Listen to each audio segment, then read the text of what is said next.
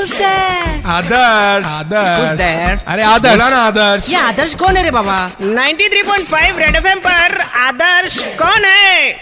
ये सवाल हमें भेजा है माइंड शार्प करने के लिए घुटने पे च्यवनप्राश का लेप लगाने वाले टिंकू जी आने और ये पूछना चाहते हैं कि आदर्श जॉब कैसी होती है? कैसी होती है? जहाँ सेटिस्फेक्शन मिले ना मिले तनख्वाह टाइमली मिल जाए वो होती है आदर्श जॉब जो दूर के चाचा ताया या मामा की सिफारिश पर मिल जाए वो होती है आदर्श जॉब जहाँ टेबल के ऊपर कम और टेबल के नीचे काम ज़्यादा हो वो होती है आदर्श जॉब अच्छा सुनो खुशखबरी है आपके लिए। क्या है? वो काफ़ी दिनों से बेरोजगार बैठे हो ना तो आपके लिए नया काम ढूंढ दिया है मैंने। क्या काम है? कुछ नहीं बस बर्फ़ की सिल्ली को दांतों से तोड़ के अपने खुद के दिमाग की सिकाई करनी है। आप बर्फ़ की सिल्ली पे लिटा के तेरी सिकाई करता हूँ बात ninety three point five red FM पर आदर्श कौन है?